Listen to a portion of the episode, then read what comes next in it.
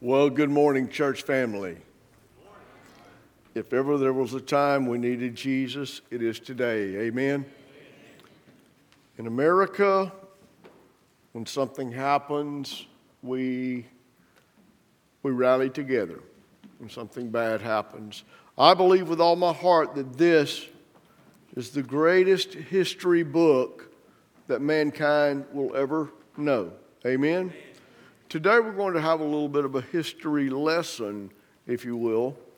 Uh, and today is we're focusing a little bit on disaster relief. And I want you to know first and foremost that I am not up here to see how many people I can recruit to uh, go and do mud outs and other kind of cleanup jobs. But if you so are moved to do so, we will not turn you away. Okay? So, in, in the, uh, the bulletin, and Donnie will explain this in detail, there's an insert about disaster relief and a link that you can go to to, uh, to make those, those connections. But Donnie does a much better job of explaining that sort of stuff than do I. So, uh, this morning we're going to go ahead and, and, jump into this a little bit. And I have entitled this message, uh, How Much of God Do We Really Want Today? I think that's a, a valid question for every person and every Christian who is here. How much of God do we really want today? You see, we say that.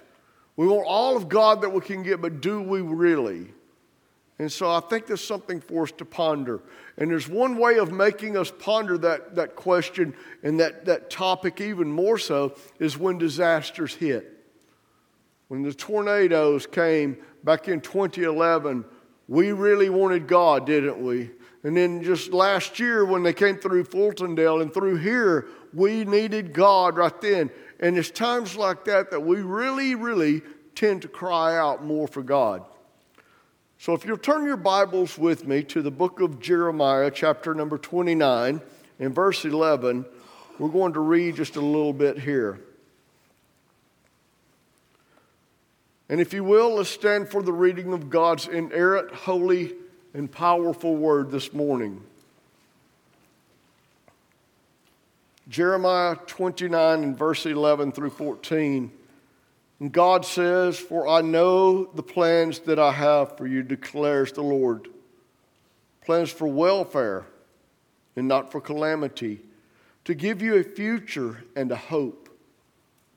Then you will call upon me and you'll come to me and pray to me, and I will listen to you. What a promise, amen? You will seek me and find me when you search for me with all your heart, and I will be found by you, declares the Lord. And I will restore your fortunes, and I will gather you from all the nations, from all the places that I've driven you, declares the Lord. And I will bring you back to the place from where I sent you into exile. Let us pray. Heavenly Father, we thank you that we can call upon you and our prayers matter to you, that they're precious in your sight. We have an advocate named Jesus who is seated on your right hand, who is bringing, who is bringing these prayers that we cry out straight to your holy throne.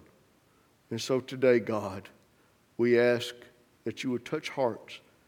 And Father, that you would search each heart and we would respond as your Holy Spirit prompts us. And we ask it all in Jesus' name.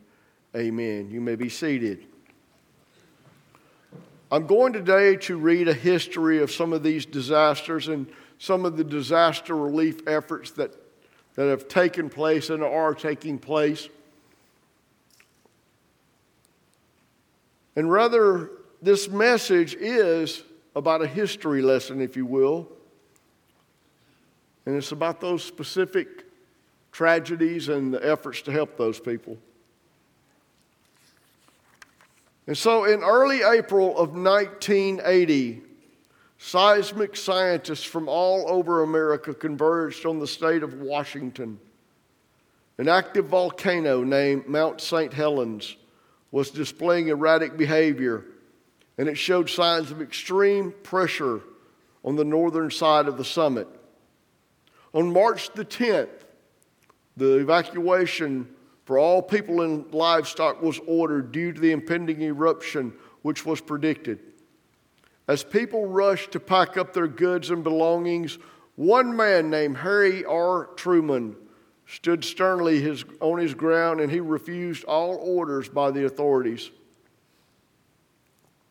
Harry told the reporter in a television interview, and I remember this one no one knows this mountain better than old Harry, and it don't dare blow up on him. By March the 27th, the pressure had built to an incredible degree to which has not been equaled by modern instruments even today. Following a series of earthquakes and violent steam eruptions, the festering lava and the explosive gases erupted.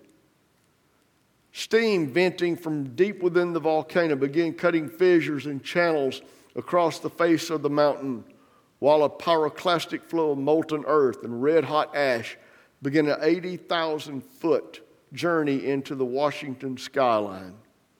The thermal energy instantly removed 26 megatons of earth, causing scorching mudslides as far as 50 miles on the south side of the mountain. Harry Truman remained in his lodge, refusing to leave, and faced the supersonic burning waves of ash which struck his house at over 600 miles per hour. And in, in, in, in an instant, he and his animals were vaporized and swept into eternity. The Bible teaches us in Matthew chapter 24, verses 35 through 39, that heaven and earth will pass away but my words will not pass away. But of that day and hour no one knows, not even the angels of heaven, nor the Son, but the Father alone. For the coming of the Son of Man will be just like in the days of Noah. For as in those days before the flood, they were eating and drinking, they were marrying and giving in marriage, until that day that Noah entered the ark. And they did not understand until the flood came and took them away. And so will be the coming of the Son of Man.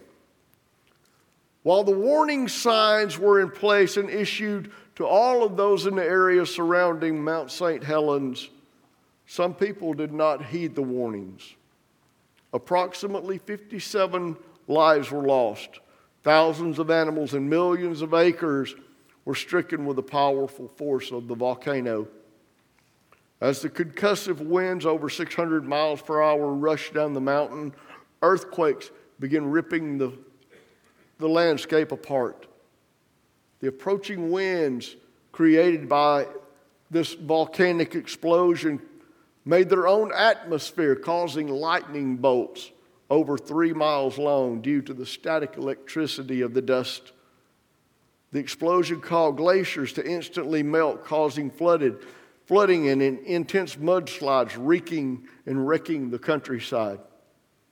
The warning signs in the Bible are innately more accurate than those of modern scientists this day. Would you amen that? And yet the world stands as defiantly as Harry R. Truman did, not budging, not believing, and still standing saying they can predict the time and the place everything will end. Sadly, many Christians also remain quiet about the impending return of the Lord Jesus Christ. History is supposed to be a tool that all generations are to learn from and to make sure not to make those same mistakes nor follow those same pathways that cause calamity in our societies. Yet, we hear the warnings from the Lord and we put off doing what we know we should do. And I want to ask the question again how much of God do we really want in our lives today?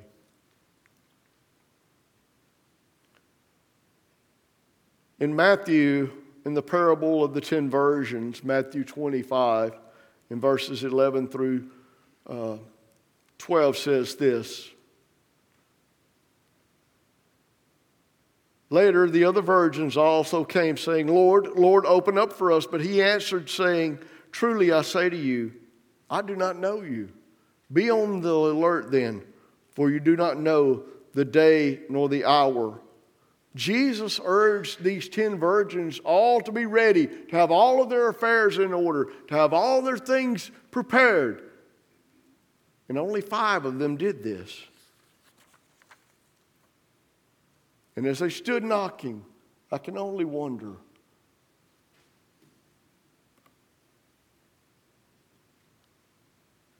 the pain in Jesus' heart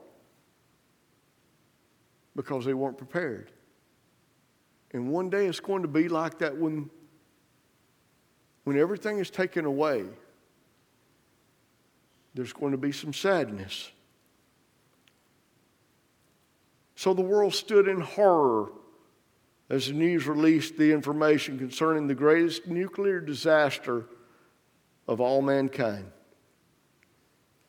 On April the 26th of 1986, in a place called Chernobyl, Russia, operated by inadequately trained personnel, a flawed design reactor, and uninspected nuclear materials, the resulting energy produced by the reactor proved to be more than any of the Russian scientists could have ever predicted. As the reactor overheated, massive amounts of radioactive material were released into the watershed areas of the city as well as into the atmosphere. As the reactor core began deteriorating and breaking down the 100 foot thick sand surrounding walls, the core began a superheating process that turned the sand into glass in many areas. The contaminants released in the air were quickly dispersed into the area that we now know as modern day Belarus, which received approximately 70% of all the fallout. With immediate casualties involving the initial explosion, the tide of radiation began wreaking its toll outward into the outlying areas. Following the meltdown of the core, more explosions were recorded which fractured the foundations resulting in leaking radioactive materials into the surrounding aquifers. Radiation poison was soon noted in animals, fish, and other aquatic mammals, birds, and humans, along with the vegetation within an 80 to 90 mile radius of the epicenter. Soon after the accident, a sarcophagus was designed and was constructed to house the badly damaged reactor house. The emitting radiation soon des- destroyed and deteriorated that structure. And as recently as 2017, it has been replaced with a newer version hoping to contain the deadly radiation. In 2021, a newly designed cleanup plan was implemented, stating the process could be safely performed and it was considered no longer a hot zone in the year 2065. On that dreadful day, the world realized how badly God was needed. Even non believers were seeking a supernatural rescue for what could have been the end of the world as we knew it. People in Europe were fearful that the winds would change and the radioactive materials would, would drift toward their houses. And in Japan, people were, were fearful that if the winds changed, that they would soon be devoured by yet another nuclear disaster. In Genesis chapter 18, Abraham pleads with God not to destroy the, the cities of Sodom and Gomorrah. And God, in His mercy, He promises to spare a handful in chapter 19, we see the final warning by the angels, and we see Abraham's nephew Lot pleading with both the angels and his family for their lives. Please. I'll not go through all the scriptures at this time, but I encourage you all to read Genesis 19 to get the full magnitude of the message. And in the end of it, God rains down fire and brimstone on all of Sodom and Gomorrah, scorching every one animals, the land, the entirety of the city, and the vegetation into a vast wasteland. And while the warning was heeded by some, we understand and we read where Lot's wife had to turn. She looked back toward that, the, the city of temptation and of sin instead of looking to where God was leading them. They needed God that day. One week from today, September the 11th, marks a day in history for America. On September the 11th, 2001, a well planned attack, attack against the United States of America took place. Radical Muslim terrorists engaged in the most horrific day recorded on mainland American soil. Fueled with hatred of America and of those who resided here, Al Qaeda Islamist operatives hijack commercial airliners and use them as missiles to fly into buildings and government facilities as a means of crippling economic and military aspects of the United States. Four well planned attacks were carried out on America and the citizens of America that dreadful day. The first attack occurred on the North Tower of the World Trade Center complex at approximately 8:46 a.m. 17 minutes later at 9:03, another plane hit the South Tower, causing tremendous structural damage and immediate loss of lives of those in their workplace. At 09:37 a.m., another plane struck the Pentagon, causing a partial collapse of the wall of the outside wall of the building. And while a fourth plane was on its way to Washington, D.C., the passengers aboard that flight managed to overtake the hijackers, and the plane was forced to crash in a field in Pennsylvania. I remember that day vividly. It was a beautiful, clear day,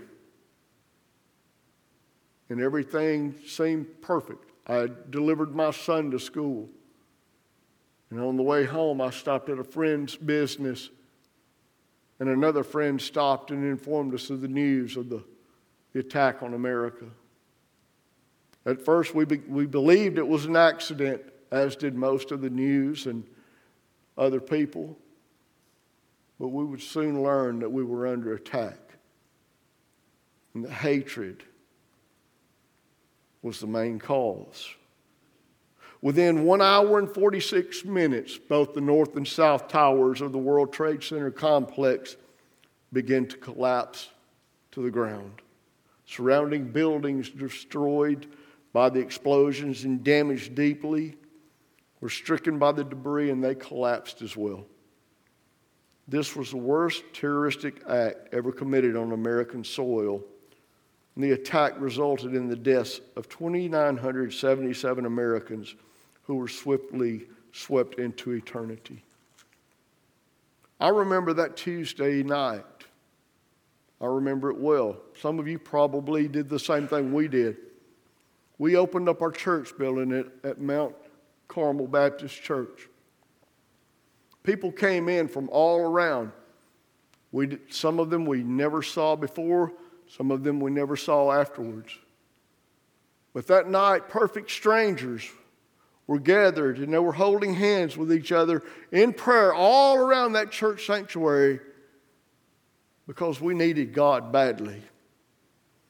And I'll tell you this to go back to that question of how much do we really want God, how much of God do we really want in our lives today? We wanted all we could get. We needed all we could get. And can I tell you that today, we need all of God we can get in our lives.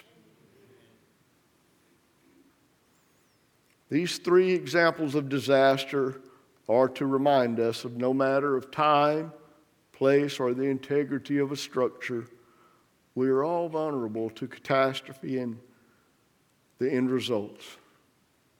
And in as many recent years, devastating events such as the superstorm Sandy striking the eastern seaboard, Hurricane Katrina and her flooding and dislocating tens of thousands all along the Gulf Coast, And even today, we are still engaged with a pandemic that we all know as the COVID 19 virus. And it has caused death and illness on a global scale. While we've taken a few minutes this morning to realize some of these historic moments of disasters in our lifetime, there was always the need for disaster relief, and it was close behind. Locally and on a statewide effort and level, in an effort and an opportunity that we simply call disaster relief, it's a means of assisting those who have been stricken by storms, flooding, or other natural events. And it's an organization that I feel passionate about enough to help those who either cannot help themselves or perhaps are simply overwhelmed by the magnitude of the event that they've suffered.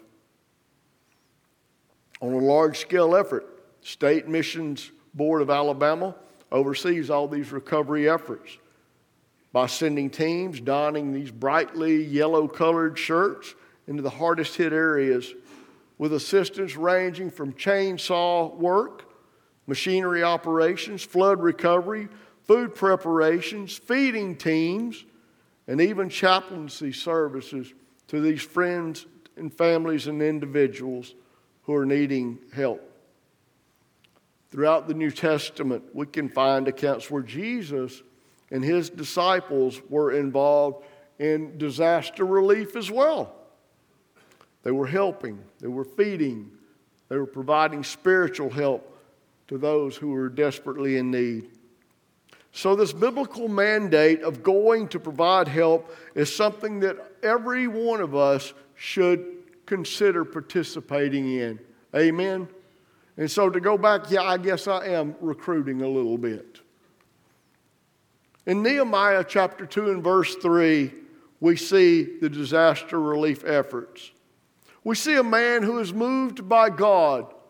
He, he realizes in his visions and, and, and through seeing this that the walls of his beloved city of Jerusalem have been devastated. They've been torn down, they've been neglected, they have been burned, they have been mistreated, they have been disrespected. And Nehemiah's heart is hurt deeply because in this, in this passage, in chapter 2 and verse 3, Nehemiah says to the king, Let the king live forever.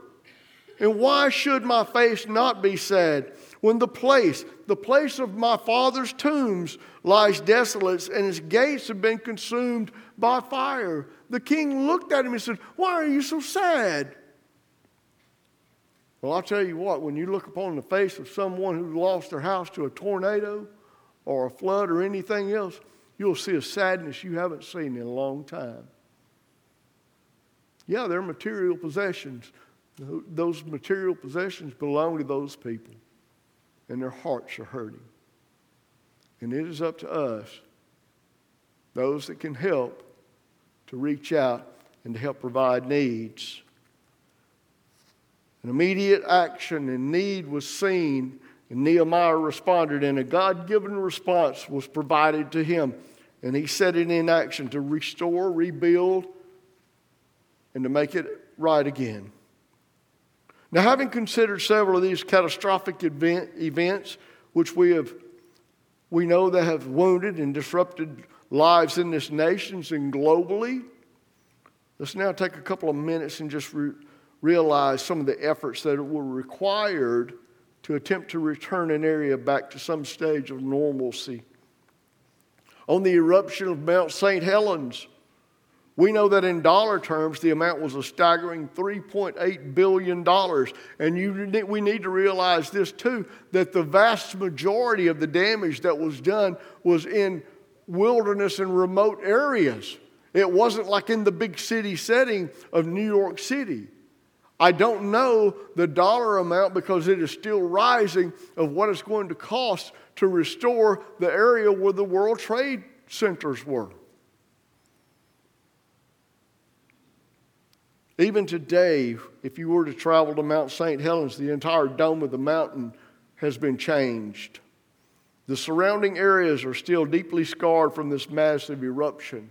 Old growth forests that had been there hundreds of hundreds and even thousands of years are having to regrow because they were wiped out in a millisecond.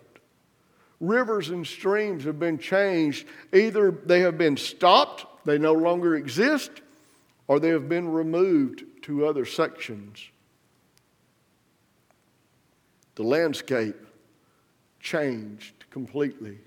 Those many who perished in this initial eruption were never found, and countless fish and wildlife disappeared forever. Mankind has made all kind of attempts to recover this area and to restore this area and reclaim some of the land and the population. A group by the, by the name of the Sierra Club built an army of people and volunteers who went into the area trying to, to, to replant and restore, but to no avail. The devastation caused by this pyroclastic event still shows how powerful and deadly a volcanic eruption can be.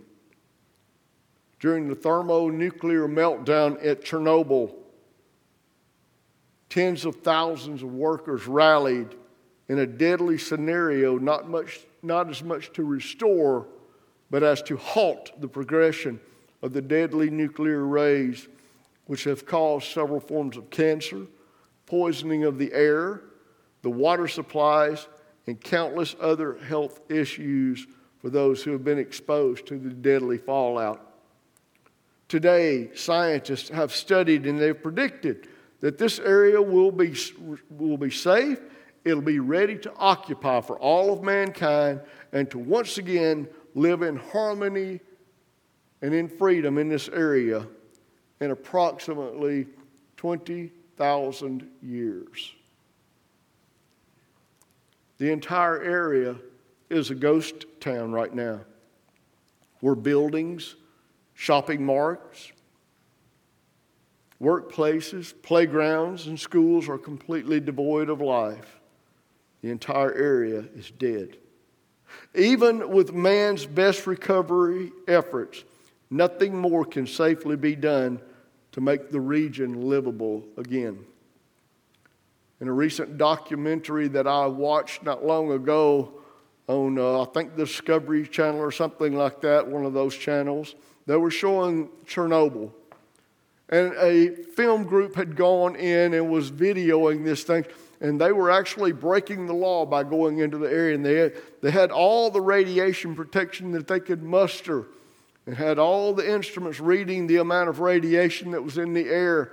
And they, they videoed these places. And at a small community school, there was a swing set and sliding boards and other little things out there where kids were playing or had been playing.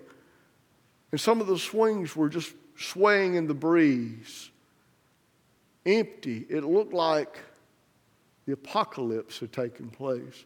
It looked like the rapture had taken place. To me, in my mind, everything was taken away, everything was gone. But the Bible teaches that that is exactly what's going to happen. In the moment, in the twinkling of an eye, when we least expect it, Jesus is going to come back. And he is going to take each and every one of us who have, who have trusted the Lord Jesus, he is going to take us away to be with him in the clouds. Amen?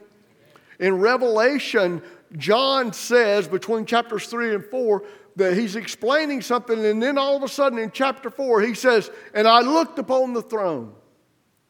Immediately he was in heaven. And that's how it's going to be for us, those who have trusted Jesus.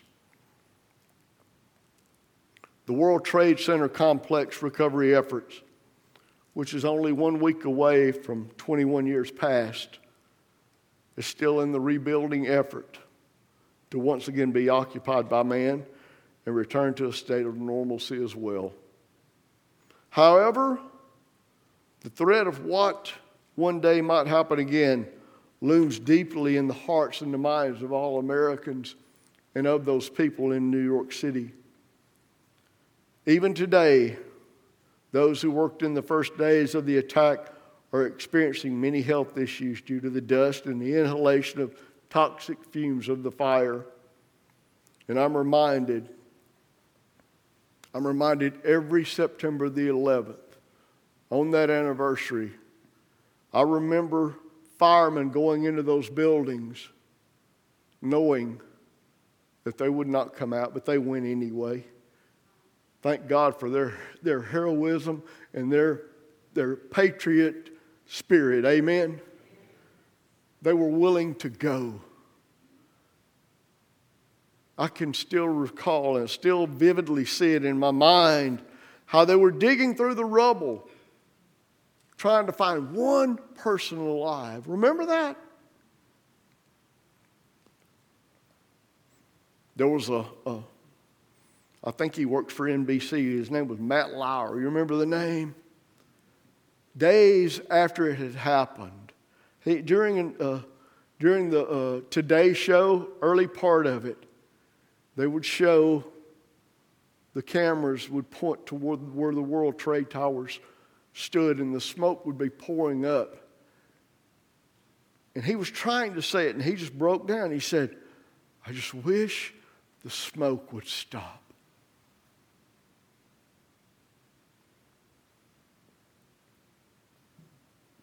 Those disasters cause us to need God more and more every day. Amen? We need Him today. The power and the enormity of flooding, tornadoes, droughts, and earthquakes of the past still scar the face and the landscape of America. And yet we go and we attempt to help, to restore, and to provide help to those who are in need. Yet there's one more disaster that I think we need to consider. It's the one involving people living and dying without Jesus Christ in their lives. That's the ultimate disaster. There is disaster relief for that, though. And I'm going to share it with you in just a few minutes. You see, in the book of Luke, chapter 10, verses 1 and 2, we see Jesus appointing and sending out his followers into the land to share the love of God while healing and restoring hope in his name. In verse 1, it says, Now after this, the Lord appointed 70 others, and he sent them in pairs ahead of him to every city and place where he himself was going to come. And he was saying to them, The harvest is plentiful but the laborers are few. Therefore, beseech the Lord of the harvest to send out laborers into his harvest. In the following verses, we see Jesus providing specific instructions to those disaster relief workers.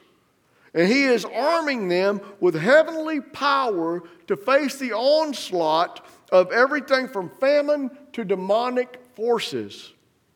He informs them that they are not to be uh, armed with all kind of other things, but to be meagerly provisions to, to have on hand and to be bathed in something that we do a lot of here. And I admire this church for doing it. We pray, amen? And when we are bathed in prayer, we are ready for warfare, amen? I didn't mean for them to rhyme, but it did.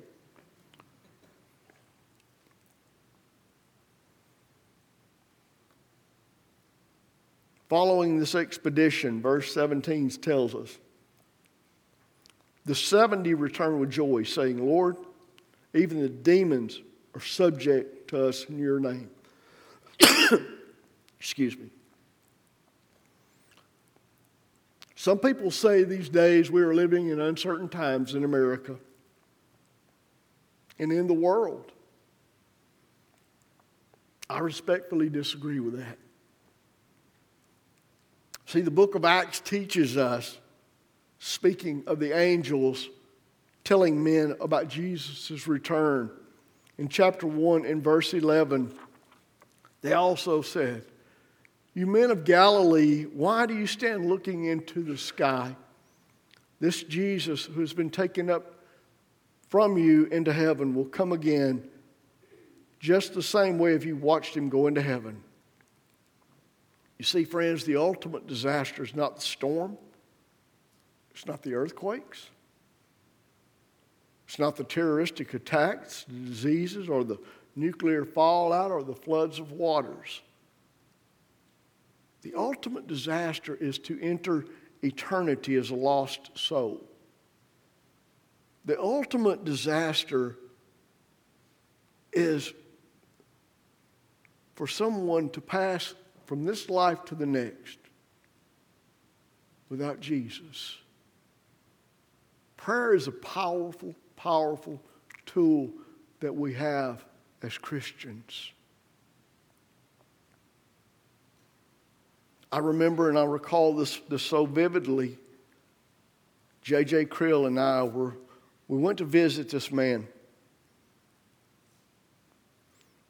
I'm not going to call his name, but as we were visiting with him, we asked him if he'd ever accepted the Lord Jesus Christ as his Savior. And he said, No, no, but I've got, I've got it on my mind to do that one day. And while we were in his hospital room, a doctor walked in and he said, Are these your family members? And he said, No. But I don't care. You can tell me whatever you got to tell me.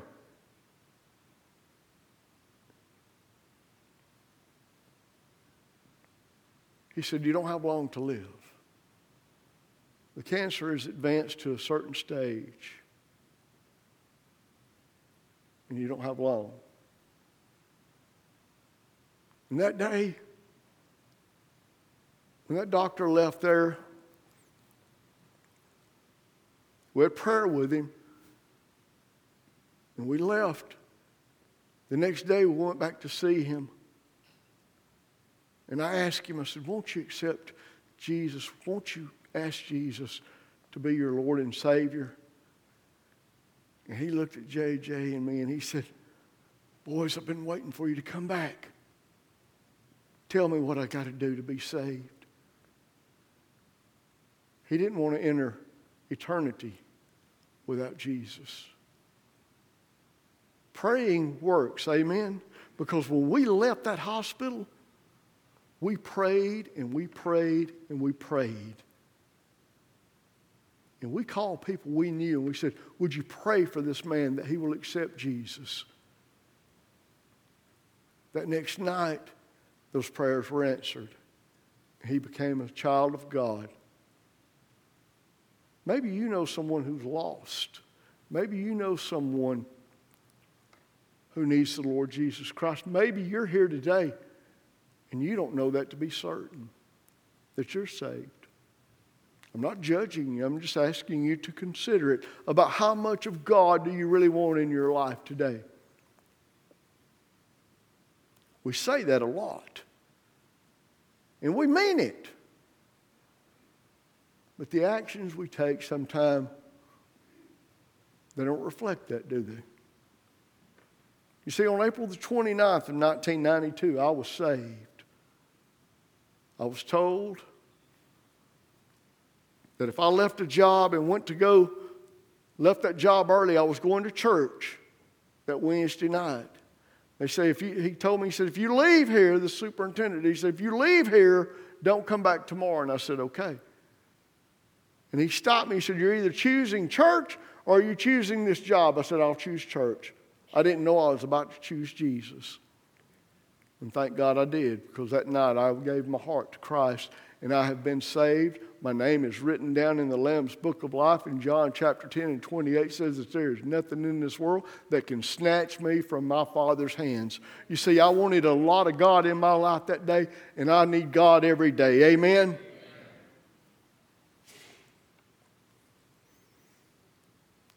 For the Christians, the most effective disaster relief effort we can make is to pray. Pray for those who are lost, those who are hard to reach, and those who are on the threshold of eternity. And if there is one here today that's unsure, I urge you give your heart to Jesus before you leave here. If you feel him tugging at your heart, don't walk away. I invite you today. We'll ask Brother Ken and Brother Ron to come and to begin to play. See, Jeremiah 29 says that if we seek God with all of our heart, that He'll be found. And the, the title of the question is How much of God do we really want in our life today? You see, that's a question that only you can answer in your own hearts. Would you stand, please?